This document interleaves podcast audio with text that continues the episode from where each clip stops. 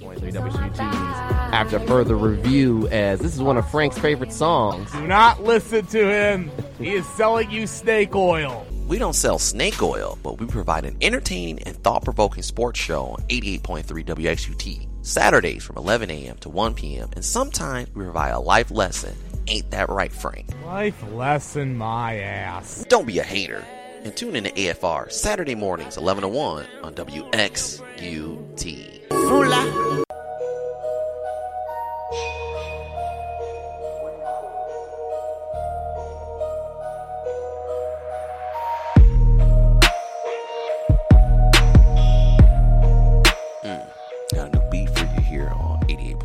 88.3 After Further Review. I'm Derek Lawson and David the Man of God Harris here on the phone lines. Just got done talking about the NBA bubble. He thinks it's going to fail. I think it's going to be a success. Not going to be perfect, but going to be somewhat of a success. And if you missed the show, which normally airs 11 to 1 on 88.3, but WXUT, but because of the pandemic, obviously we haven't been on. We've just been doing pretty much podcasts. Listen to us on our podcast, two sources, SoundCloud and on iTunes.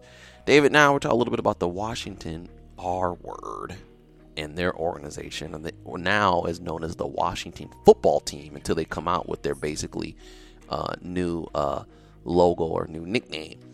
David, your thoughts on Dan Snyder and the Washington R Word organization? Yeah, it's just one level of craziness after another. For those of you that have been living under a rock, which I guess during the quarantine you're kind of you're kind of justified in that.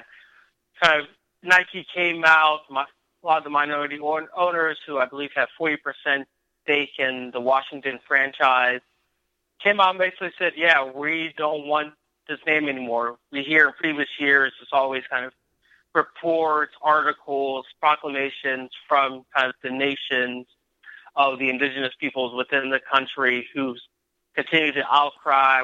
We've seen kind of latest pushes from high school and collegiate sports to change names away from things like Indians, R word, kind of even Braves, like things that connote American Indian kind of imagery and symbolism. And so now it kind of reached the NFL and finally kind of amidst the public pressure in light of all the protests that are happening in light of mainly I think because like Nike threatened and then kind of ownership that's that has some legitimate power within that organization. Kind of Dan Snyder finally relented to changing the name.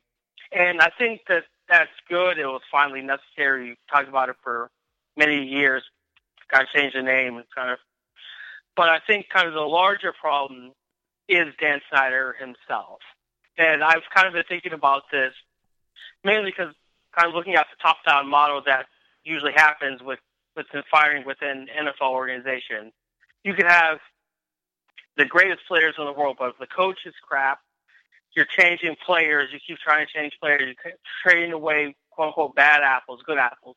But if the coach is the problem, then that's you know that comes from the top down. You can have the greatest. You change coaches left, right, and center, but if your GM is horrible, it doesn't matter about the coach. You could change your GM. You could have go from analytics to favorite metrics to oh, we're just going to kind of get the smartest guy in the room. We're going to steal this person. But if ownership is horrible, it doesn't matter the GM. And I think kind of we're seeing this trickle down effect kind of magnetize in the case of Washington, where for years Dan Snyder has kind of been that epitome of the hamster wheel, and even probably kind of the the poop that comes out of the hamster in many respects. Because Washington has been irrelevant. They keep trying to change head coaches left, right, thinking that that's going to work. You change players, you draft this guy, you draft, try to draft that guy, and it just doesn't seem to work out. And now we're finding out with these reports that there's a culture where they're kind of forcing cheerleaders to kind of be escorts for these investors, these big kind of higher ups within the organization. I like I feel like that's the NCAA equivalent of lack of institutional control, and someone needs to come down and just like put an end to it. I think that kind of with enough public pressure that the NFL has right now, and now that you've already changed the name, like I feel like change should just continue happening. Why are you going to change the name of the team and still have the same horrible face behind it that's calling the shots, pulling the strings? Yes, I know kind of money is like cash is king, but all them all the owners can get their money together and kind of make some change if they want to. And that's the that's kind of the thing for me. Like if they want to get them out, or if it's going to be kind of court of public opinion to where they're going to call an owners meeting and say like, "Hey, the noise is getting louder." Especially if this FBI investigation proves that there's some crazy, shady stuff that's happening in organization, like that, that has to be the nail. Like that has to be the death like, cause you can't do that and then expect to survive. Whether you're an NFL owner, whether you're kind of a government official, whether you're a business owner, whether you're, you know, Joe Schmo off the street, like that. Like when you're involved in this kind of scandal, like that, that spells the end, and that never resolves or works out for anyone. So yeah, I think that kind of the change, the team name needs to be changed, but then also ownership needs to be changed so that there can indeed be a fresh start and not just a fresh, you know, fresh mask on a, you know, dying carcass. Well, are you saying this because Dan Snyder's pretty much ran this organization down in the ground, or are you saying that he needs to go because you, you lack of institutional control is more of a college thing, not pro football, and he's not been alleged in the allegation, so they're, they're probably not going to let him go. Um, if you notice, he's probably one of the uh, richest owners in the league, and he's got power, and money talks, and sometimes you know, as they say, money talks, people walk, or bad things are swept under the rug, and that's what's going to probably going to end up happening here. Um, it would be nice if, if they did get a new owner because he's he it's obvious that he's he's not really ran the Redskins the way they that they should, especially a, a, franchise that's got a proud tradition the last twenty years. Because he, he, ended up getting to believe the franchise in '99, 2000 ish around that time, and obviously they haven't won a Super Bowl in that time either. I mean, a couple playoff appearances, but it, it's it's been pretty much a sideshow there, and he's more about making profits. Uh, some of the allegations that have happened, obviously, there's been people that have, stepped down and everything like that. But I think Dan Snyder in this situation is going to be the Teflon Don. If if they don't have anything on him, there's nothing going to happen to him. I mean, that's just that's just you're just gonna that's the way you're gonna have to call it and see it. Um, but as far as him giving up the organization and them trying to force him out, I don't see that happening because now obviously that happened in Carolina, but that owner was actually specifically named in the lawsuits. This this could be a, a, a slippery slope where this stuff comes out and then the owners try to push him out. There could be dirt coming out on someone else, so they're probably going to stay a little bit silent with this. Um, but I don't see Dan Snyder probably getting removed from being an owner. The one thing I, I'm just sad about is, is that this has been going on for years. We've even talked about it on the show, even kind of joked about it on the show about how we just call them the Washington R word. And, and, and I could probably go back in the archives and see when we actually originally talked about the subject about how you know people have said that it's you know derogatory, which which it is. Um, what's sad is that it took sponsors and money to change the name, and it's to me, I don't think it's genuine, and to me, it's a little bit too late. I mean, we got the Miami Red Hawks that are in the MAC conference. Their team name used to be the Redskins, and they changed their name over 20 years ago. It went from Redskins to Red Hawks. Pretty simple. St. John's Red Storm, they were the Red Men. They changed their name a little bit over 20 years ago. So this could this change could have happened years ago. It just didn't. Um, some people say it's derogatory. Some people say it's not. Um, if they do change the name, though, it, it's nothing new to me. This is nothing new because there's teams that have had Redskins and have gone on to other monikers or nicknames to change their team's name. And now, basically, Washington or Dan Snyder's doing it now because it's now it's starting to hit the pocketbook. If this wouldn't have hit the pocketbook, and wouldn't they wouldn't have said anything. And to be quite honest, also as well as I don't think the NFL owners to me they're, they're older generation. I'll put it to you that way. And it's kind of interesting that with all the things that's been going on, the Redskins, the Black Lives Matter movement, a lot of those owners have been a little bit hmm hum you know silent especially one like a Jerry Jones who's always got an opinion on any subject that affects the NFL but when it came to this you haven't heard much from him and a lot of other owners owners especially compared to in other sports well baseball they've been kind of mum but the, but then in the others in hockey is obviously that I can understand in their sport because they don't have a lot of African Americans that play hockey. But the other sports, and, and baseball too, African Americans is low. But in the other sports, as far as NBA and NFL, you know, NBA owners have, have had have had at least a say or said something. But if you notice in the NFL, it's basically been direct silence, especially from the people that always love to be in front of the camera or love to be in the spotlight. Yeah, and, and there's been criticism from certain teams, like thinking about Jerry Jones. A lot of players have come out on social media like, "Hey, Jerry, you say a lot of stuff," and kind of now all of a sudden you're quiet. It's like it kind of goes to that silence is complicit, but then it's also like I said because it's that older generation, and if an owner comes out and says something, then it's like, "Oh, well, this owner, you know," and then that affects their fan base, which, granted, I mean, a lot of these fan bases we know are kind of closeted, have these similar feelings. Like, yeah, you don't need to change the name.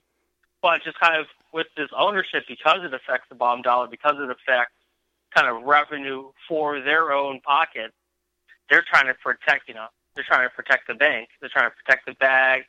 They it's always well, it's always it's always about the bag. I mean, I mean, come on, guys. I mean, I think you guys have figured that out. That it, it, it's always going to be about the bag.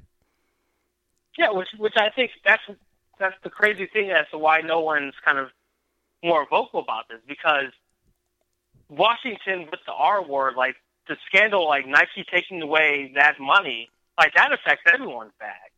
Like if Nike's like, hey, well, I, it was more than just Nike; it was also FedEx. I mean, it took multiple uh, sponsors to, to pull it when when the the money got too much. Then he wanted to decide to change the the name, and now.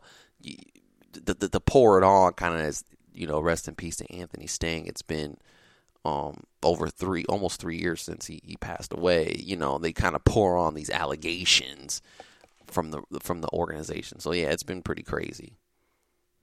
Yeah, and just kind of real quickly, it's interesting that kind of, kind of with those allegations, three members of the organization that were accused, like they were, you know, escorted out the door before the Washington Post article came out. It's like, well, yeah. if if you didn't have anything to hide, you know, you don't you don't scoot them out the door, and then you know, kind of right before kind of the allegations hit.